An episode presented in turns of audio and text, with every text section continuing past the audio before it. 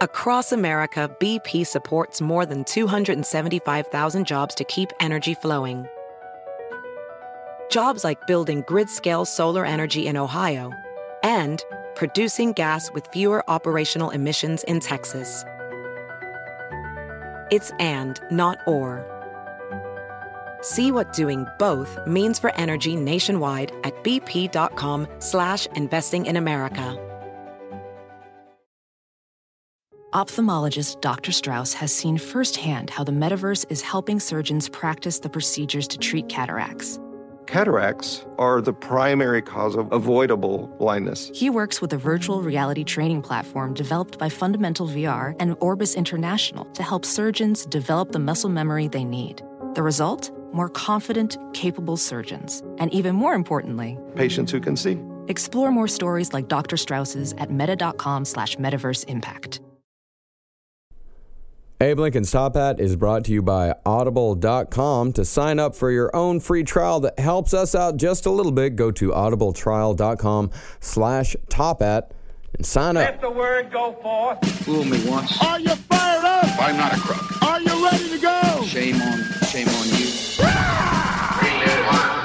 It's Abe Lincoln's Top Hat, hosted by Ben Kissel. Fool me, we can't get fooled again.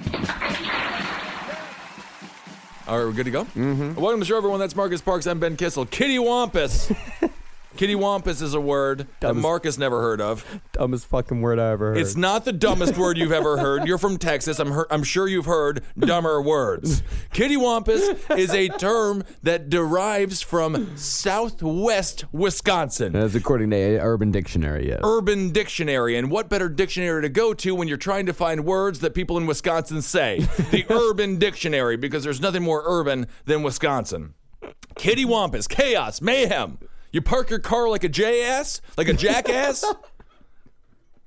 That's you're parking your car kitty wampus, Ooh, it actually comes from the word catawampus.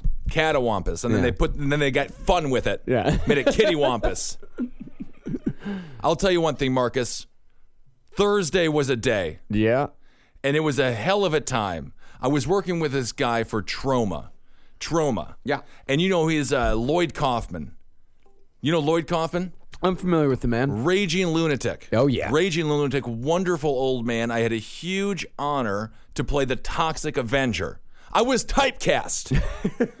and I was the Toxic Avenger. And uh, the whole sketch was about uh, they were reenacting the um, what's this a Christmas Carol, and Lloyd was he was the Scrooge, and he got visited three times by. Toxic Avenger present, Toxic Avenger past, and Toxic Avenger future. I was Toxic Avenger present Oh. and he was mildly fat, the character. and I happened to also be mildly fat, so I fit the role well. Eight hours, nine hours, ten hours of shooting with crazy Lloyd Kaufman. The day went great. I was wearing the uh, the Toxie mask, Yeah. and I felt wonderful, and I was beautiful. And I put a picture on Twitter, and I only got one favorite. Oh. Give me some favorites. I don't think people knew it was you. Well, I, it was on my thing, and I said, "This is me," you know. Anyway, I was working with this little guy. I met him on the set. Eddie was friends with him because Yeah. the guy had bad teeth, and Eddie like loves people that who don't look good. Yeah. And uh, That's the why guy's, we're so close. yeah, you and Eddie, yeah, yeah. I mean, the guy's teeth were yellow, and he's about a four foot eleven fella, I know him. He's a listener. Frank. And uh, and I'll, I'll never like the man, and I'll, I never want to see him again. We were going through the turnstile after working for free to be the uh, Toxic Avenger, which was an honor. Yes. Going through the turnstile, I swipe my card. I get the ding. I hear the go. I said, "All right." All, all throttles are going. Throttles are on. Let's move this big car, Ben Kissel. That is your flesh. I'm almost through the turnstile, and this is the upstanding one where you walk through. There's multiple uh, bars, and you go through. I'm 75% the way through, and I hear, hey, hey, from behind me. And I turn around, I don't see anybody. And then I look down, and I see Frank. And he says, Can I go through with you? I say, Sure, because I'm a nice man, Marcus. Yes. I, it was a criminal act of kindness. So I let him go through with me. And then, of course, we get stopped. Yeah. You know, immediately stopped by Officer Hernandez, who was a dreamboat. He was a very attractive Hispanic man. What start are you off here? We're on the 8th Avenue, A train, 14th Street stop. Oh no, you don't fuck around with that stop. Don't fuck around with that stop. Where were you then? No, it was a split second decision, Marcus. I know, I know. I just know. wanted to be I nice. probably would have said yes too. He was looking at me as, if you know, uh, you know, someone just stepped on his favorite ch- chihuahua. Oh. You know, he was looking at me like he was in desperate need of assistance, and I'm a good man at heart. You know, Yeah, so I said, "Of course you can come through, you little half uh, person." You know, I didn't say that. You know. But we uh, so anyway, uh, Officer Hernandez stops. We he gives us uh, you know give us uh, we give him our IDs, and uh, we were joking around. And I said, "Oh, yeah. Frank's so tiny, he should pay 150 uh, to go through, you know, or 125." And he was laughing about that. And then he was like, "Well, then you would have to pay 350." And I was like, "That is true, Officer Hernandez. this is an amazing relationship. Can I get your Facebook information? Can we go on a date after this whole thing is done?" Yeah. I thought it was going to take about maybe eight, seven, nine minutes tops. Yeah. Turns out I have a little thing called an outstanding warrant for my arrest from a 2010 incident that Marcus remembers. I don't recall. It was a thing, open container is what it's called, where I was having an, an adult beverage outside on the sidewalks of Brooklyn, New York, about 3 a.m., I believe. Yes, it was. It was very late. Very late. Marcus, you were there. I was there. I have no recollection of getting the ticket. I have no recollection of not paying the ticket. I'm cuffed right there. But okay, first of all, what happens is he runs the name, right? And I'm like, oh, this is taking quite a while. And we're still joking around. We got some good banter going. Again, wonderful date. And then finally he says, oh, it's taking a little uh, taking a little bit longer, Mr. Kissel, because your name is Benjamin. There's a lot of Benjamins. As if they're searching my first name to then get to Kissel. Look through all the Benjamins and see if you can't find one with a K at the end. And let's see if we can't find a Kissel. It was a blatant lie. And then I'll, I'll tell you, all they do is lie to you. Yeah. And then so I see another uh, another officer coming towards me, and I was like, okay, well, this is obviously going to escalate. But I'm calm. I've been arrested before, I, and I know how to deal with the police. And uh, so, of course.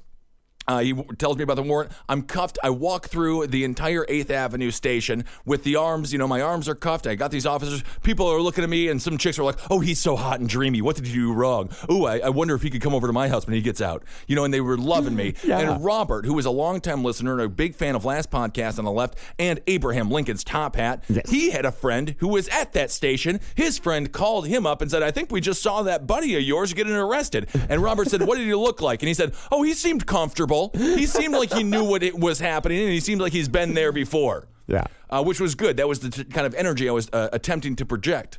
Um, because it's a, miser- a miserable experience, but you just have to go through it. Yeah. So I'm cuffed and I'm thrown into the Canal Street Jail, and uh, I was there with uh, with two other people, uh, and then there was multiple cells that had about roughly three or four people in them. And this is just before you get to the tombs there in Lower Manhattan. Yeah. And it was very interesting because the officers were actually relatively nice. The homeless individuals that they picked up from mostly just like taking up multiple seats on the subway, Mm-hmm. you know, or uh, whatever it might be, they gave them food. They bought one guy got a pizza from an officer. Oh. The other guy got a uh, bacon and egg uh, sandwich. Um, and then uh, another guy got, uh, you know, a bunch of donuts from a cop. The cops would like go by and be like, "What do you want to eat? Let me go get you something from the deli." It was very bizarre. Um, so they were very nice, and uh, no one offered me any food because they thought I was fat to begin with because they were rude. So I'm in there for three hours. I did the whole fingerprint thing. I took some mug shots. I wasn't very happy with the picture, but you can't have them redo it. No. And uh, because you can't be like, but this is for my glamour shots. They don't care. Wait, is there going to be a mugshot of you out there? Goddamn better be. And it better be the second one that I took. I took the second one at Central Booking, which is truly hell on earth. Uh, you go down, you you walk through a uh, so many different lefts and rights and twists and turns. You couldn't find your way out of there even if you did uh, escape. Yeah. I got my retina scanned, and so anyway, so long story short, I end up in the clink. Uh, you know, with roughly 250 people. Marcus, what happened? You're in the system. Am I in the system? Well, I mean, I just mean now that you have your retina fucking scanned. oh yeah, I am You- in the system. Yeah, you're in it, man. I'm in it hardcore, and I'll tell you one thing: I'm going to destroy you from the inside. one of the biggest mistakes they ever made was arresting me and getting my retina scanned because now my eyes are looking all over those goddamn documents. man, you got broken windowed. I got broken windowed, my Yeah, friend. yeah, yeah. I know this is what happens in Ferguson. This is what happens everywhere. it's these small, it's these small violations that escalate into bench warrants immediately. Yeah. And this only took place in New York over the past like ten years or so, where the judge is just mandatory warrant for your arrest. Get down there, 230 some people. We're all in pens. And all they do is serve you 2% milk, cheese sandwiches, peanut butter and jelly mixed sandwiches, something very bizarre, and occasionally a little cereal. So the whole place just smells like rotten milk and milk farts, and people just can't stop uh, slamming this milk down. Everyone is uh, just chugging down milk as if uh, you know they're the last farmer on earth, and they're the only ones that have any milk reserve left, and they're trying to uh, gloat in front of people who are starving. I mean, it was it was lunacy. It was lunacy. It, the the odor was something. It was if you can take, you know, so you have a milk fart, Mm-hmm. then you also just have no uh, air coming through whatsoever. There's no filtration. You're underground, deep underground, and then you have the homeless grout. Yeah. You know that's on there. It's not even like gouty. It's a it's a true grout Yeah. that they have. So you have that sort of fungal infection odor in the air. There was a guy next to me in a cell who was coughing incessantly because he wa he got arrested for a suspended license. He was trying to drive himself to the hospital because he was deathly ill. So he's dying. you know, I mean, it was it was absolutely insane. And uh, the officer, there was one officer who's a big, fat, fucking round man, Yeah. and he had red hair, and he was Irish, and there was no doubt that he was Irish because he was dumb, and he uh, he was just doing nothing but taunting all of the inmates, talking very racist things about black dicks and stuff like that. It was Irish men and black chicks, and they they loved loved their life. They thought it was Night at the Apollo.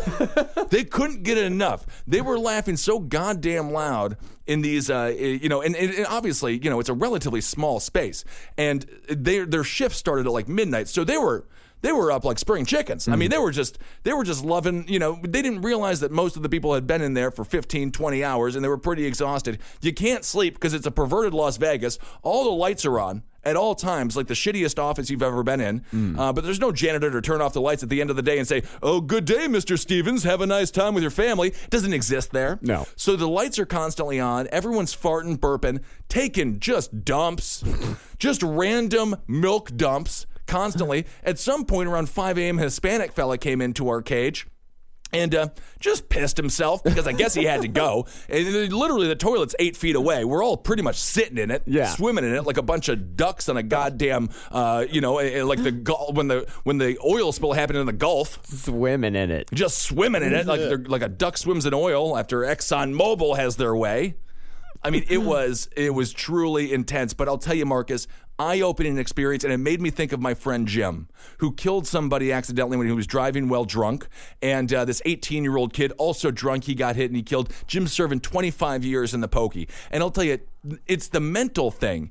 It, it is it's all a mental battle. When you, once you have all of your freedom stripped away, you don't really know what that is until it happens. Yeah. And then that's how you judge how you're going to react. There was a rich kid in there, and uh, he was such a fucking prick. Constantly called his lawyer like every 15 minutes, be like, "Get me out of here! I want to get out of here." He was such a little bitch, and he ended up getting out, out 15 minutes earlier than I did, and he paid about 25 grand for this lawyer. There's nothing you can do. You know, Yeah. your lawyer can't do shit. No one's coming down. Nobody cares about you whatsoever, and you're just at the mercy of I mean, it's it. They are. You have firemen, then you have police officers, then you have corrections officers, and they consider themselves law enforcement the same way someone that works at Burger King or Taco Bell considers themselves a chef. you know, it's it, they're they're morons. You know, they're they are just it's just a numbers game. Yeah. You know, they're just and we're the patties, and they're flipping us all around. I mean, it was so fascinating to see how that guy reacted to compare to like how some people just loved their life. Mm-hmm. Some people were just like, "This is one of the more, most fun experiences of my entire weekend," and they would walk by more than once. Someone would come down randomly and just be like.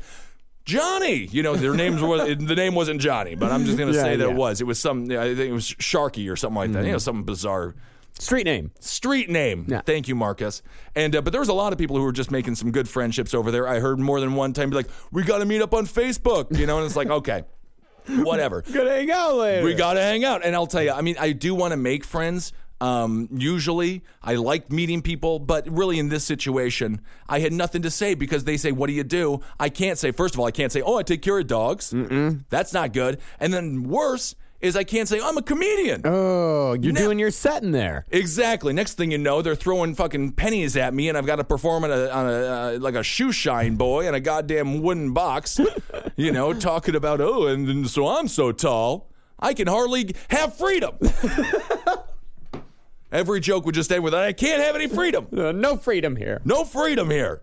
Two percent milk. I mean, it was uh, it was just it was just amazing. And these officers, they just lie to you constantly. They'll tell people that you'll be out of there anywhere from 20 hours to 72 hours. Whoa. So you think you might be there until Monday, for Christ's sake. And that's really the um, the not knowing. That's the thing that that really gets you going. You know, I mean, it was it's a very rare you know it was definitely shed light. You know we talk about it a lot on this show solitary confinement prison reform and just how awful the process is and the system is.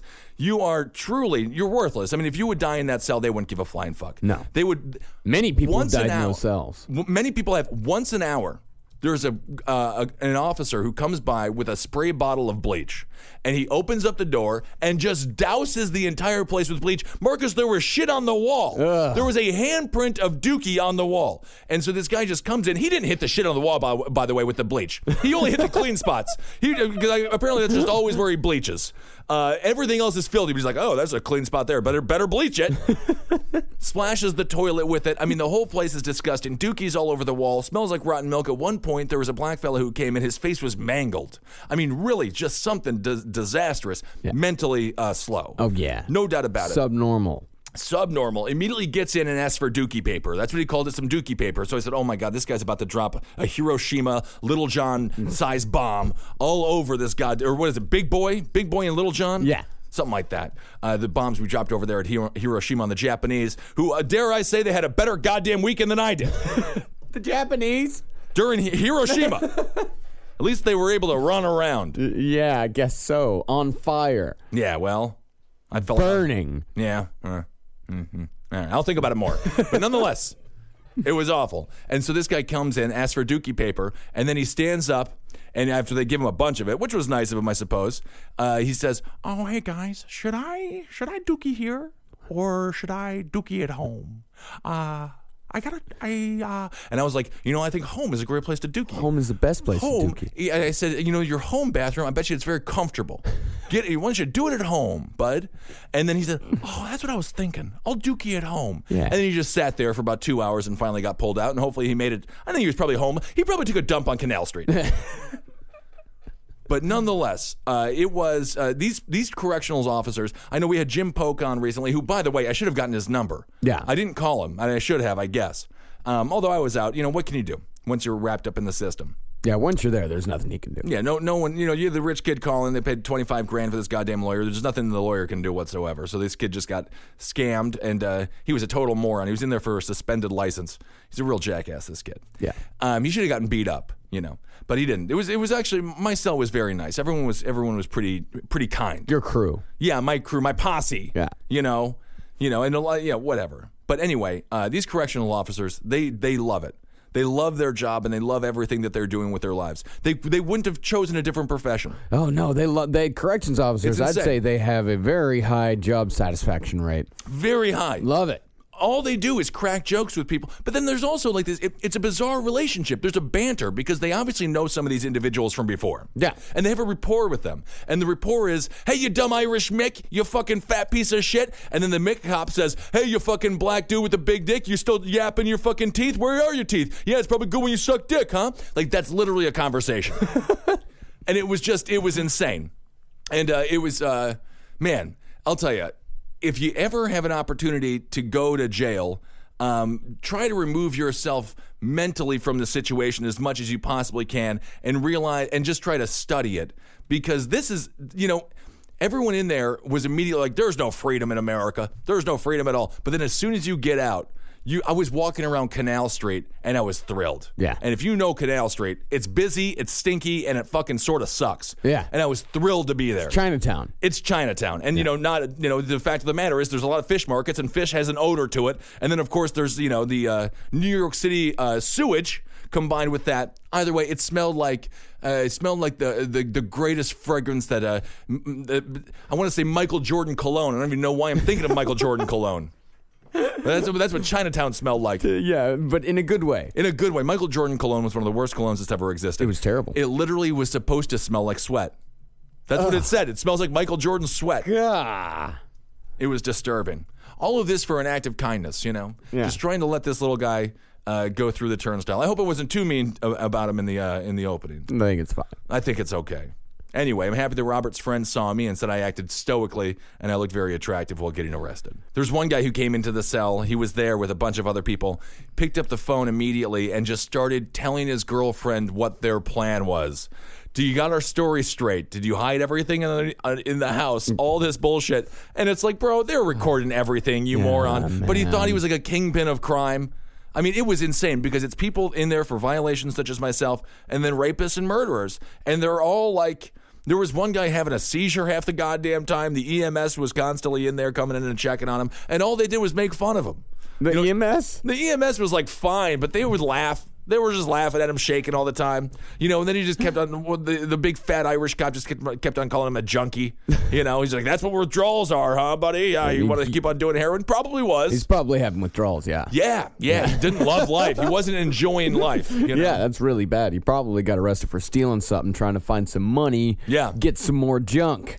Yeah, there was a lot of that. A lot of people, obviously homeless, Yeah. who were just caught with actually very fancy colognes. Was one guy who got caught stealing cologne, and uh, the officers pulled it out of his bag, and he said, "Oh, is this yours?" He's like, "Yeah, that's my favorite.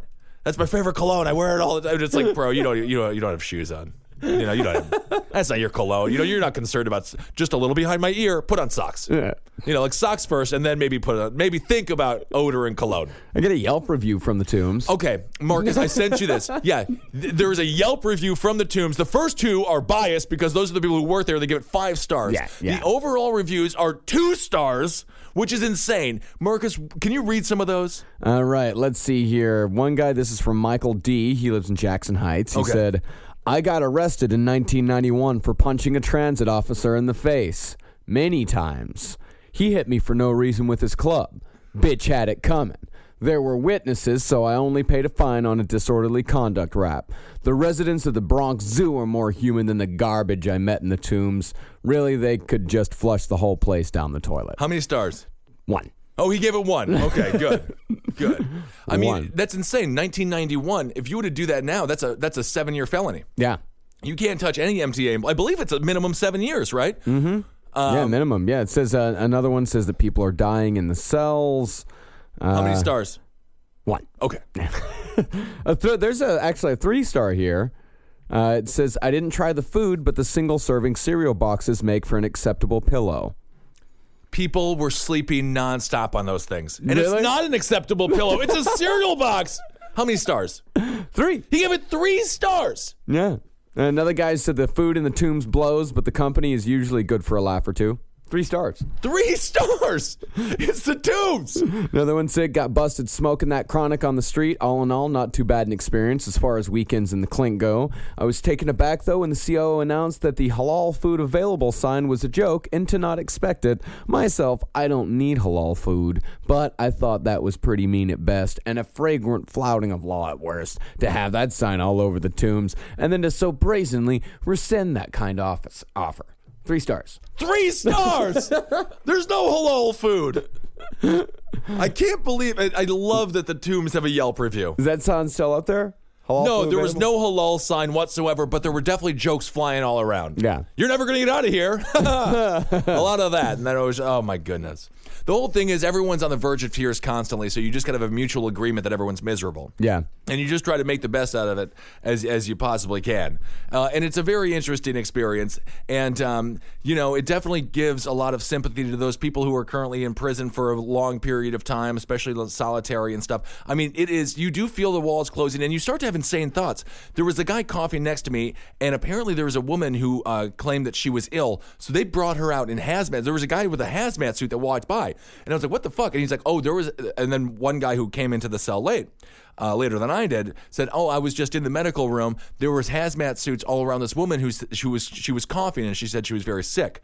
So there was a guy who walked by in a hazmat suit. So I'm thinking that the world has ended above ground and I'm stuck in this goddamn cell for the end of time. You start to really freak out. You're like, what if there's a fire? There were kids across the uh, in the other cell. These were kids who were having a very good time and they were young and these were like, hey, let's be friends forever. Yeah. Uh, kind of kids. And they were playing with matches. And I'm like, oh my God, you guys are going to fucking light your goddamn hair on fire. This whole place is going to go up and I'm going to be burned alive grabbing these damn bars because I helped Frankie through a turnstile. and I have a 2010 open container, which it shouldn't even be illegal, you know, to drink in public. Europe, They can drink. You can drink and drive in Europe. Anywhere. They love it. they can't get enough of it.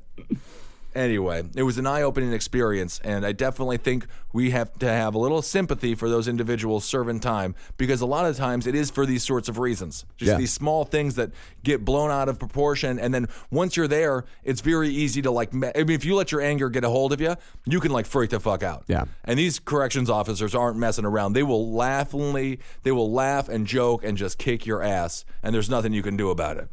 So it was fun. Anyway, let's get to another story here. I feel like we should do something with. Uh, I need to be cheered up.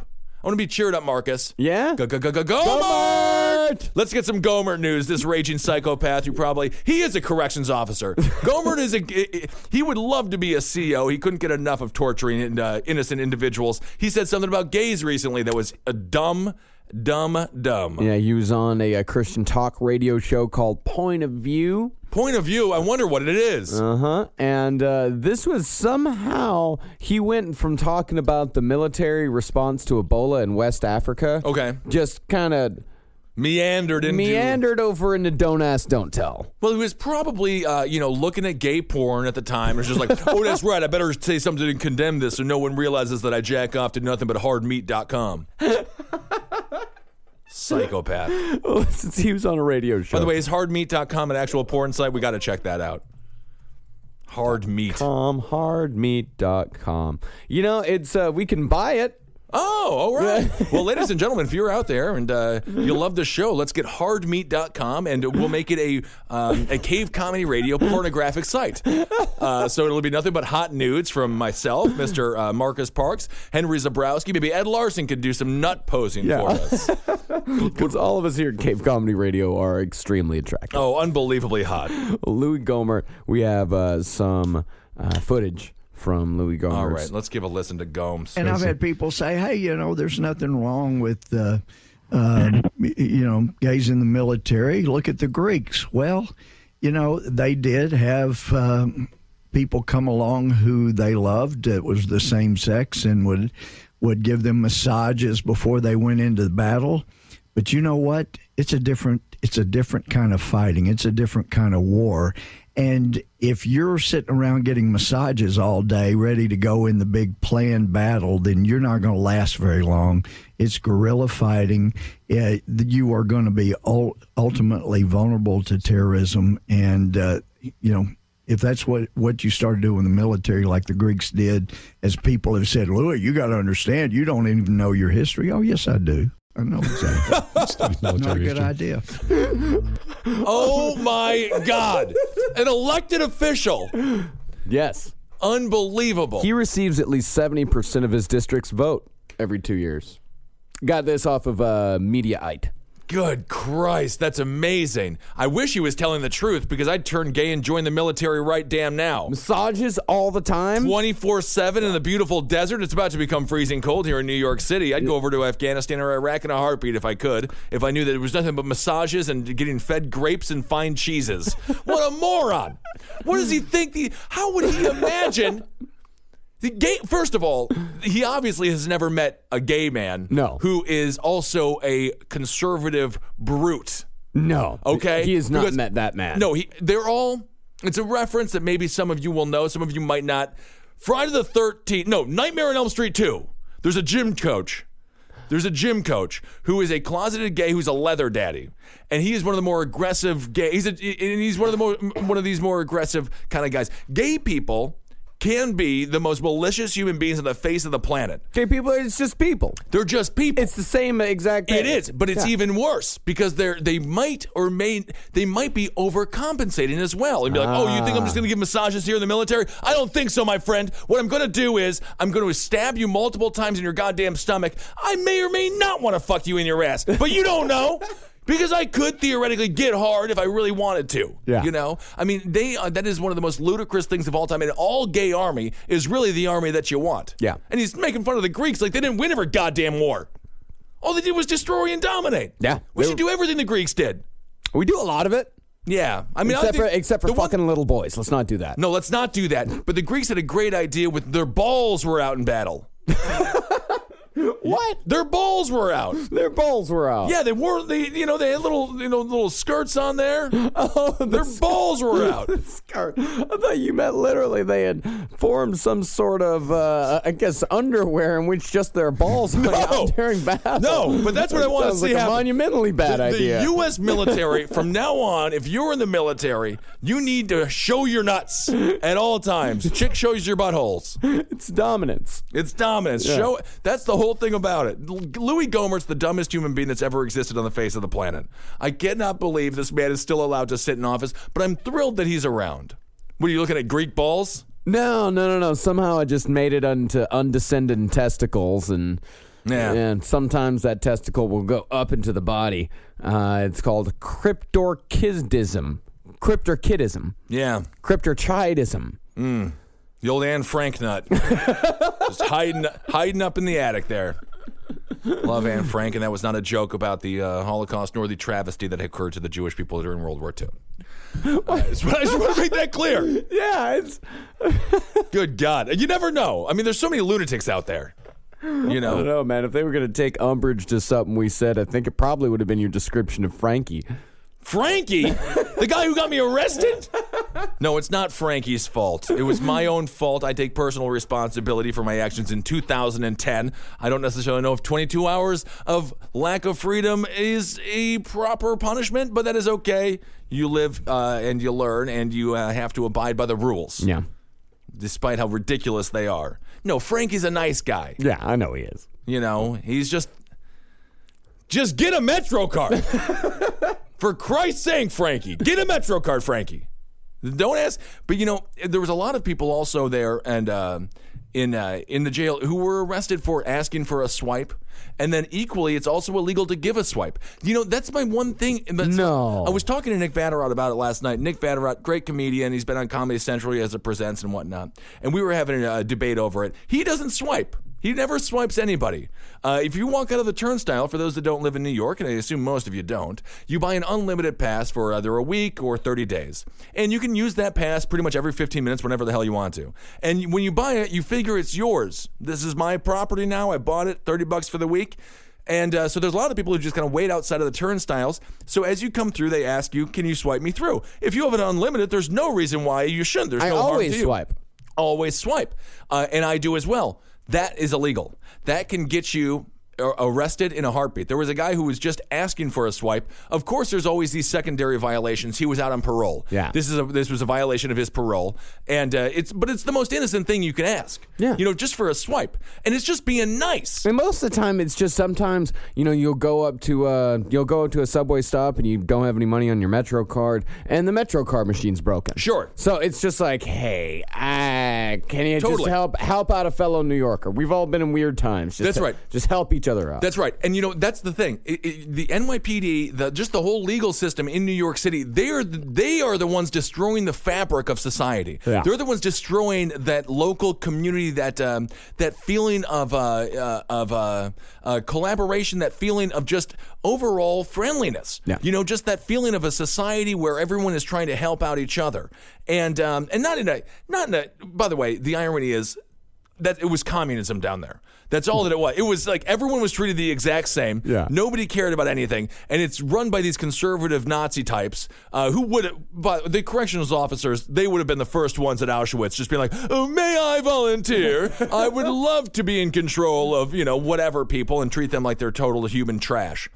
Um, but that's all it is. Everyone gets treated the same. Everyone eats the exact same, and it's disgusting uh, for that reason. But that's the thing with these new rules. You, if you give someone a swipe, Marcus, if a cop sees it, you'll get pulled over. You'll get detained. You have to give them your ID, and if you have an outstanding warrant, you're going to jail. If you don't, you just get a twenty-five dollar fine. But then if you forget to pay that, you don't show up to the court date. Next thing you know, that's the warrant. I mean, the whole thing just really gets going uh, out of your control. It spirals out so quickly. And in my opinion, all it does is degrade people's um, people's uh, empathy towards one another. You know, I'm you're from Texas. I'm from Wisconsin. We both live in New York City. But at the end of the day, uh, we still have those old small town morals. Yeah. And those small town morals, I think, could occasionally be put in place in New York City, and it would make this city better. There's no reason why swiping somebody in for a metro uh, should be that illegal. You should be praised as a good Samaritan, letting somebody come through with you through, through the gate. Theoretically, if whatever you can fit. You know, whatever you can fit in the goddamn gate, you should be able to take with you. Yeah. If I can fit three Frankies, which I probably could, we could fit eight Frankies. Frankies are tiny. Yes, Frankie's are very small. You know, we could fit all whatever you can fit. It's my goddamn metro. I'm filling up this grate. I'm filling up this gate. Uh, then that's what that's what it should be. You know, it was very interesting. All of these stories, there were such petty crimes, and then of course there was one guy who was just like, "Yeah, I stabbed her." You know, Yeah. So there's one guy like that. Yeah, of course. And it's always uh, I stabbed the bitch. But yeah. for the most part, it, there was another guy who was very wealthy. He was dating a Dominican uh, gal, and his face was fucked. I mean, it was. I mean, not not uh, from birth, not from acne scars. It was a beer bottle that she smashed Oh. over his head, broke on top of his head. So he had this huge gash on the top of his head, and as it grazed his cheek, it went from eye literally down to like um, where you would shave your beard, like if you want to have a nice trimmed beard. Yeah. Like it went down like n- right near his nostril, and it was deep as hell. And uh, as soon as he got down there, uh, they're like, "Do you need medical?" All this stuff. But again, if you get medical, then you go to the hospital, and then your arrest doesn't start. Yeah. Until you get out, and the whole the whole thing is you are you're officially arrested once your uh, arresting officer sends your documents, your paperwork to Albany. Yeah. So my officer arrested me at the end of his shift. So he went home and took a 10 hour nap and didn't get my papers in until around 7 a.m. So only because I was there uh, at like 8:39, I wasn't officially arrested until the morning. Yeah. Which really cost me a lot of time. And I'm not thrilled with Mr. Hernandez. You know. But it was very interesting. yeah. Yeah. That's anyway, nuts. Gohmert is an absolute idiot. Yes, he is. Yes. And there's another idiot in Texas that might just be uh, the second in command, uh, the lieutenant governor here pretty soon. And this is Rick Perry's former position, right? Yep, Underneath that- I mean, uh, W. It is an extremely powerful position. Some people call it the most powerful position in uh, in all of uh, in all of Texas Well, why is that now? Why wouldn't the governor be the most powerful one? Because you have influence on both the governor and the Senate. Like I both see. the executive and the legislative. You've got your hand in both of these pots. Right. Uh, so it does come with uh, quite a bit of power. Right. Yeah. And uh, he is a fucking idiot. His name is Dan Patrick, right? Dan Patrick. Not the ESPN announcer. And we spoke with uh, when we uh, spoke with Bill Pitto. Uh, if you guys went back and listened to that conversation, Bill nice Pitto. guy, Bill Pitto. Love Bill. Bill Pitto. a developing situation. developing situation from uh, what, was- what was the place I couldn't I couldn't pronounce? uh, Matt's uh, fucking. Uh, Not Poughkeepsie. it was uh, got some Binghamton. Binghamton. Bill Pitto from Binghamton. nice guy, but of course Dan Patrick, the ESPN announcer, he blew the load on that one. Kind of a rude guy. Yeah, a bit of Dan a rude guy. Uh, but yeah, this guy, uh, actually, this guy, Dan Patrick, he is also a former sportscaster. Uh, got all this information from a nice little list off of Mother Jones. Uh, but he became a senator in 2006. Okay. But has not stopped doing his radio show. Really? Yeah, so this guy is still doing his radio show, I- still a senator in. Texas. Yeah. Kudos to that. What is he, a Republican or a Democrat? He's a Republican. Got to be, right? Yeah, yeah, yeah. But I mean, that's pretty amazing that he still has the radio show. I mean, it's difficult to maintain a uh, radio show and not say something as stupid, uh, stupid enough to get you kicked out of office. I mean, I felt like my response uh, with the with the Greek thing and the gay thing, you know, it might have been taken wrong. yeah. You know, but obviously it's all a done in love. Oh yeah, man. Uh, and uh, he's uh, some of the things that he has said uh, about Islam. He walked out of the Senate chamber in 2007 rather than listen to a Muslim deliver the opening prayer.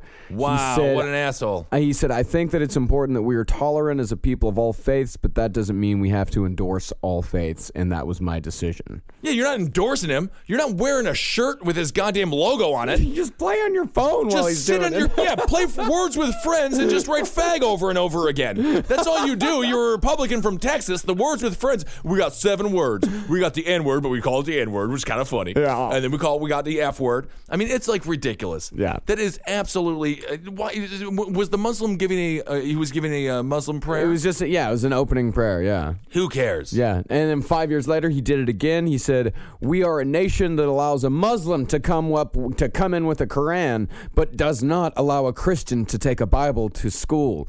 Yes, we do. You can take a Bible to school. Yeah, if you want to be the nerdiest guy, if you want to have the nerdiest kid in the school, yeah, have him bring a Bible every goddamn day. Yeah. Hopefully he turns into a cool sophomore and he rolls a doobie with it. rolls a doobie with page 420 like everybody cool does in high school. Yeah. There's this myth. These, these Christians have this myth. And Marcus, we discussed this earlier, uh, I think in a previous episode. 70% of evangelical Christians believe they're the most persecuted people on earth. Yeah. They run the goddamn show. Yes, they run the country. They're fine. You can bring a Bible to school. the only reason why they think they're so persecuted is because they're they- insane. They're insane, and they can't do absolutely anything that they want at Right. all times. Right. That's what they want. That's why they think they're persecuted. Well, they would have us living like they do in Kenya. They would have us, you know, tiring gays and fucking burning their goddamn necks off, necklacing them. I think it's called. Yeah, necklacing. I mean, it's insane. So this guy, so he's the lieutenant governor, and now what's Well, happening? he's with- running for lieutenant He's governor running right for now, it, yeah. okay. But he is ahead in the polls. It looks like he's probably going to get it. He's the Republicans' guy, so he's probably going to beat the Democrat. The radio show doesn't hurt, I'm sure, when it comes No. to galvanizing support and getting people to uh, really back his side. Uh, he says uh, on immigrants, he said, the quote, they are bringing third world diseases with them. He uh, said that immigrants might be bringing leprosy into Texas. Well, then how are they going to solve that? Get him some penicillin? That, is, that that is insane. You know, the immigration debate in Texas is it's just madness over there. I mean, these people are um, coming over here because you know. You, you, you look at Mexico. There was a great article that Marcus and I read. Uh, Marcus sent it to me. I sent it to my friend Saman. He was on the show multiple times. He's a wonderful, very intelligent guy. How the cartels in Mexico are worse than ISIS. So much worse than ISIS. And um, the stats are, you know, ISIS has so far they've killed 9,000 Iraqi civilians. In 2013, uh, the cartels have killed 16,000. The cartels have actually killed 239 United States citizens. ISIS has only killed one Marine. Yeah. Um, they the, the stats are just insane uh, when it comes to what's worse, ISIS or the cartels, and the way and beheadings. You think that's just an ISIS thing? No, that's been happening in Mexico with these cartels for decades, and they don't just behead. They also chop up the bodies, cook them up, and eat them. And this is from an article from Al Jazeera. Marcus, you got it? Yeah, yeah, I got it, man. It says uh, the uh, they do hundreds of beheadings every year. Uh, they display piles of bodies in the middles of towns. Right. Uh, like, they- like you know, sometimes you go to a drive-in movie theater when you're in Ohio. But when you're in Mexico, you just go see the pile. Oh, it got bigger today. No shit, it did. yeah, they uh, they recruit child soldiers as Mm-hmm. young as eleven. And of course, you know, you had that Kony 2012. Remember that big debate or that Yeah. big thing before the guy who dated decided to get naked and run around the streets and get himself arrested? But you know, everyone was like, oh, child soldiers. That's just happening over in Somalia. That's happening in the third world. That is happening right r- five miles away from Texas. Yep, they kidnap tens of thousands of children every year to use as drug mules, prostitutes, or to harvest their organs. Oh my God! It is like out of a. It's like out of hotel hell. Yeah. If you've ever seen Hotel Hell or Motel Hell, Motel hell, yeah. They, they plant human beings and they end up harvesting them and eating them, and that's exactly what these people are doing. Yeah, they uh, cartels. I didn't hear about this story. They massacred 43 students at a college near Iguala in Mexico in response to just protests. Right. These students were just protesting uh, corruption, and they fucking scooped them up. Right. And killed all of them. Right. So you have these people who are coming over the border into Texas who are literally detaining them and sending them to the tombs would actually be nice. Yeah. You know, they would get that 2% milk. They would get some cereal. That's how bad the situation is over there. So you have these Texas politicians and these border politicians in general who are demonizing victims in a lot of ways. Yeah, sure, they're over here illegally, but so everyone was at some point. The I mean, the situation has to be figured out, but it'll never happen because everyone in Washington loves their good Coke. Mm-hmm. You know, everyone loves their good cocaine and just getting high as shit and exploding, you know, uh, countries that are overseas so then we don't ever have to remotely come close to seeing it. But the, the drug situation in Mexico with those cartels is far worse than ISIS. And I do think that maybe we need to uh, start confronting that a little bit as opposed to just demonizing all these, you know, people who come over here who fucking miserable. The ride over here is miserable. It's not like you don't just get in a Volkswagen and, and drive with your family over the border. I mean, you're smuggled. You're you're human cabbage. You know, you're just you're you're a head of lettuce. You're nothing, and you pay seven grand to do it. Mm-hmm. Sometimes even more. I mean, well, the whole point of this article is saying, I mean, not the whole point, but part of the point is that, you know, Islamophobia Right. uh, is the reason why ISIS is getting, you know, so much press and so much right. attention. But, you know, it's also because Mexico is a close ally of the United States. They're right there. Although I think that relationship, at some point, you need to realize that your friend is just using you for your money. you know, at some point, when you have something and your friend is just like, why is it every time I hang out with Bill, we end up going to the worst strip club around and I get a, I, and I get a, a, a, a, a penis disease, a dick disease. You know, every time I hang out with Bill, I end up with crabs. Like at some point, you got to stop hanging out with Bill, Yeah. or have Bill change a little bit. Yeah, uh, but this guy, uh, this uh, Dan Patrick guy, he actually, I mean, his stance on immigration or on the border, like what he's most concerned about, Right. he's most concerned because uh, one of the border volunteers found an Urdu dictionary in the desert. A what dictionary? Urdu. It's Urdu? It's uh, the language they speak in Pakistan. Urdu, and so that he's using that as evidence that uh, So there was a Mexican- terrorists are being smuggled over the border. Ah, yes. And is it, okay, first, it is possible that terrorists could come through the border. This is very true, right? Yeah. Uh, you know, and, and you do have to be aware of individuals coming into the country. I don't think um, being there and documenting them, getting their name and getting their information is wrong. Deporting them back and treating them like criminals, that might be wrong. If somebody comes in with an Urdu like book or whatever, which which sounds like a Texas word, by the way. Urdu? Urdu. That's what we call. That's what we call the library. The Urdu. Because you know, uh, what I don't know, uh, Urdu, and then you just say that over and over again, and it creates a sentence at some point. Yeah. The Urdu dictionary. That's everything that you can't do, but you want to. It's the Urdu. I mean, uh, you know, that's the problem. Anyway, we can. The whole thing is uh, is is very sad over there in Mexico. Yeah. and it makes you think. You know, as bad and as unbelievably strict as the U.S. prison system is, at least there is some law and some order. In Mexico, you literally have the exact opposite situation. And when the people who are completely insane, who just behead and literally cook and eat people uh, in front of their families, um, when they run the show, it's uh, it's worse because jail never ends. Jail is just on the street. By the way, the person that they killed and ate, that was an American. Like 230, 293 Americans have been killed in Mexico by cartels between 2007 and 2010. Right.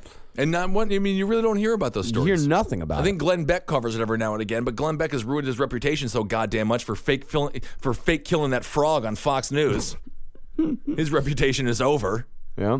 Uh, yeah, and they kill people here, and you know, 5,700 Americans have been killed by uh, cartel drug violence. Right. And you know, to, just to give you some perspective on that as well, uh, last podcast on the left, I mean, Marcus, the greatest researcher that's ever existed in podcast or radio history, uh, we were going to do an episode on cartels. Marcus, throughout his research, um, came uh, to understand that they will kill people who simply send a negative tweet. Yeah. There was just a woman, Marcus, if you can Google this story, uh, who was the number one tweeter against um, the cartels. I believe she's actually in the Al Jazeera story, maybe. Um, and uh, and and she was recently found and, and murdered by them. She has like 150,000 followers, and basically she just you know constantly is just like, yeah, they beheaded another one. I'm not. I don't really like these people. They ended up rounding her up. She was a doctor, and they just they uh, they uh, you know got her. They uh, a van full of armed individuals uh, grabbed her. And uh, with her and another nurse, they found out when they looked through her phone that this was her Twitter handle. Obviously, it was under a, uh, a pseudonym, it was under an alias.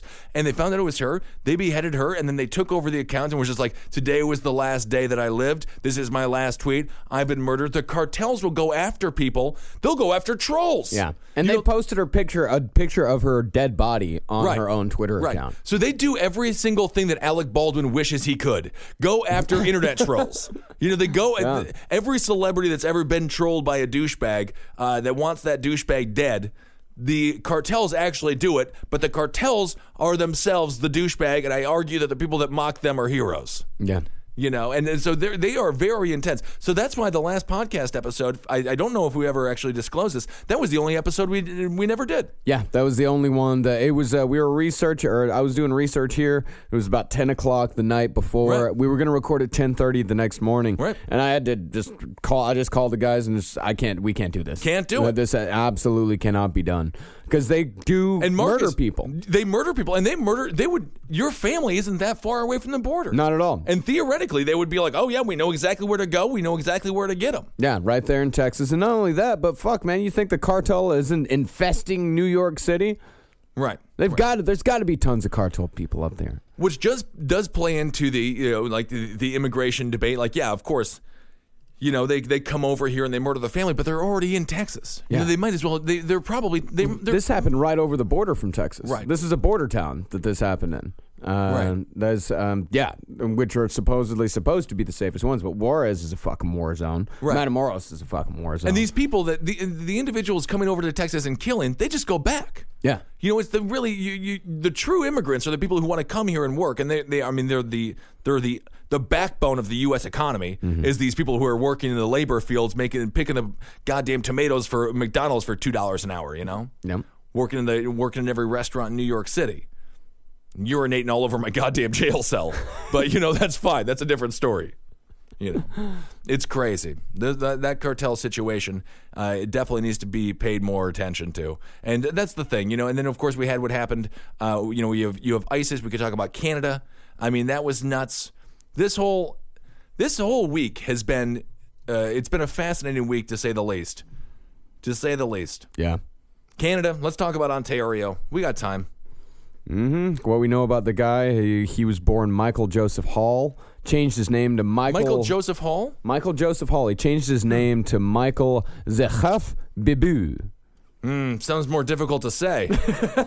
Interesting. Sounds Michael- like somebody just wanted to be a little more interesting. Yeah, I'm sorry. Just like every uh, you know uh, white person in Indiana who got a bunch of tattoos and put uh, metal balls in your head, you're still white. Okay, so don't don't stop pretending you're not in the minority and you're just fine. Yeah, yeah. Uh, he had uh, his criminal record: drugs, violence, other criminal activities. Uh, father was a Quebec businessman. Mother worked in immigration. Okay. Uh, immigration, the Immigration and Refugee Board. I'll tell you, man. Canada better start uh, start sealing up their borders because I'm about to I'm about to defect. Yeah. I'll, I'll run over. I'll, I'll, I I can't wait until the Can- Canadians are like, got to get these Wisconsinites out of here. They're ruining our entire economy. Uh, they say that you know he doesn't have any connections to ISIS, you know, Okay. which is what everyone's saying. But now he he app- was applying for a passport and was hoping to travel to Syria. Uh, his passport had not been revoked. Okay. Uh, but uh, he had connections to jihadists in Canada who shared a radical Islamist theology, uh, and one of those guys went overseas to fight in Syria. Okay. Um, okay. So the the story is this guy he invaded, uh, went through the uh, with the parliament, right? Yeah, yeah, yeah, yeah. And uh, the the uh, soldier that he shot, they were holding guns, and these guns were unloaded. I was upset about that, thinking that was insane. Marcus, apparently, this is a normal thing. Yeah, most of the, uh, the there's it's ceremonial. The guys, the uh, the Tomb of the Unknown Soldier in Washington D.C. Right. They don't have their uh, rifles aren't loaded. Well, no shit, because who's going to kill a ghost? I mean, who's going to the tomb of the unknown soldier? There's nothing in there. I love the Tomb of the Unknown Soldier. I love it too, but I'm just saying, no one's like, I'm going to go invade the tomb of the unknown soldier and I'm going to bring this sack of magic with me and I'm going to harvest all the souls. I mean, who cares? But this was okay. So, so the guy went in and shot this soldier, and then he actually made it to Parliament. They don't have any security whatsoever, no. except for this one guy who was a uh, apparently the hero who shot this uh, shot this dude dead. They shot him. They shot the fuck out of that guy. Yeah, which is good for the Canadians. I was happy to see Canadians with guns. Yeah, and I mean, hell, the Canadians they're a little tougher than you fucking than you fucking imagine. Yeah, I- there uh, there was one. Uh, apparently, there were uh, a bunch of uh, MPs uh, that were starting to sharpen flagpoles. Because they didn't have any fucking weapons. That's so like, hilarious. What are we gonna do? So they're just sitting there sharpening flagpoles, so they make little spears for themselves. Oh my god! So they had to whittle a fire.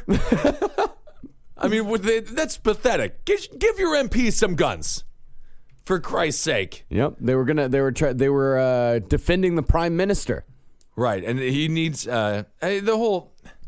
Good lord, that situation. Obama didn't come out for two hours uh, to discuss it. I don't know why he's so late with these things. All you have to do, just come out in 10 minutes and just be like, hey, our hearts and souls and our thoughts are with Canada. And then go back to banging beautiful Michelle. Whatever he's doing, I don't know, man. He always seems like he's got to get taken out of somewhere. Always th- late with this guy. He's a little bit too late. Uh, well, you know, that'll happen.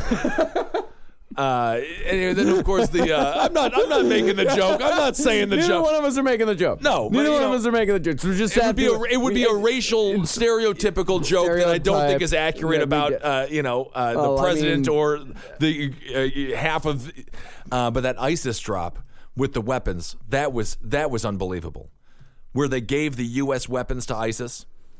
You didn't hear about this story? No. Marcus, you have to Google this. It's the best story of the week.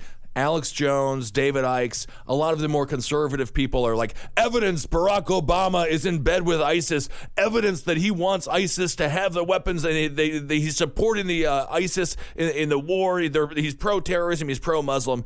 Uh, but basically, it was a mistake because the goddamn U.S. military uh, is occasionally extremely stupid. Yeah. So yes. So what happened is uh, there was I was watching this with Saman Arbabi, who was about to interview Jon Stewart on November seventh, by the way, uh, which is going to be big, and. Um, uh, the U.S. military miscalculated. They dropped a huge weapons load into ISIS territory, and so the ISIS member got it. Of course, they filmed it because it's you know it's like world star hip hop all of a sudden for them. You know they can't get enough of the goddamn uh, you know filming of themselves. And all the guy is saying is God is great, God is great, thanking God for the gift of weapons, not realizing it was probably on. It was definitely on accident Yeah. by the U.S. military, um, and. Uh, and uh, it, it's almost like that movie Gods Must Be Crazy, but it's not a Coca Cola bottle that they found. They just found uh, tons and tons of weapons. Yeah, yeah, yeah. It was uh, the airdrop was meant for uh, Kurds in the uh, Syrian town of Kobani. Mm-hmm. Uh, it says a canister is broken out to reveal a hand grenade on the video.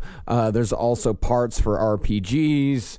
Tons. Ooh. Oh yeah, I mean this is this, this just took out the middleman. Yeah, it You know, says just gave it right to him. Well, one guy, the the defense spokesman, uh, Army Lieutenant Colonel Steve Warren, said one bundle worth of equipment is not enough equipment to give the enemy any type of advantage at all. Well, It's tell that rel- to the guy that gets murdered by the goddamn gun that he just got from that load. And also tell it to the Kurds where the weapons were supposed to fucking go to. It's like, oh, it's ins- an insignificant amount of weaponry. Right. Then why the fuck were you giving it to the Kurds in the first place? yeah, exactly. Have a- it's like, oh, like that's just a big fuck you to the Kurds. It's like, oh, okay. It's like when you miss out on that job to become like uh, you know the newest employee at Google, and you're like, I didn't want it anyway. It, just, it was just 500 grand a year. What is that good for? Yeah. I mean, it was unbelievable. You know, the the, the way they're botching everything, uh, this administration, when it comes down to just the, the complete uh, detachment Yeah. from wanting to be involved in the situation. You would think if you were the president, this would be like really fun times. Because any scandal that you have can be swept right under the rug because they're killing the Canadian prime minister and we got a goddamn war over there in Iraq. I mean, you would think that they would use this the same way that the Bush administration used it as a wonderful distraction so they can pass whatever the hell they want to pass and they already pass whatever they want to pass anyway. Mm-hmm. It's bonkers. Man, apparently uh, ISIS may be using chemical weapons. Yeah, that's what they're saying. now. Allegations of chemical weapons. I don't know. I don't know. I don't buy it. I'm sure they have it. I mean, I'm sure they have it. I I mean, why not? I'm sure. I don't trust anything in this administration anymore. I don't trust anything that's ever reported by anybody who's ever been alive. I only trust corpse reporters. They're the ones, uh, the only ones who know the truth. No, it's insane. Um, all right, everybody. Well, you know what? Stay out of jail if you can. But if you do go to jail, you know, be there and realize the situation. Handle yourself with pride. Handle yourself. Uh, handle yourself with uh, self-respect because you're the only one who respects you. And uh, and treat everyone with kindness because that's really the only thing that you can do. And no matter what, if you're a dickhead or if you're nice, it really doesn't much matter. Uh, it'll just make your life more difficult if you act like a douche. Um, so uh, when you get arrested, I hope that everyone says that you acted as if you've been there before. That's the whole point. Marcus, any final words? Be kind to each other. I will echo your sentiments. Right. And if you want to send a swipe to somebody, if you want to give somebody a subway swipe, know it's illegal, but you know what? I'm still going to do it. Yeah. I'm doing it. Um, all right, everyone. Thanks so much for listening, and uh, and send some comments over to Marcus uh, with CaveComedyRadio.com. I think there's some some Gmail thing. CaveComedyRadio at gmail.com. Yeah, be like, oh, you're an idiot, or be like, oh, we love you, something like that. Mostly the uh, the latter. Yeah. And uh, yeah, we'll talk to you soon.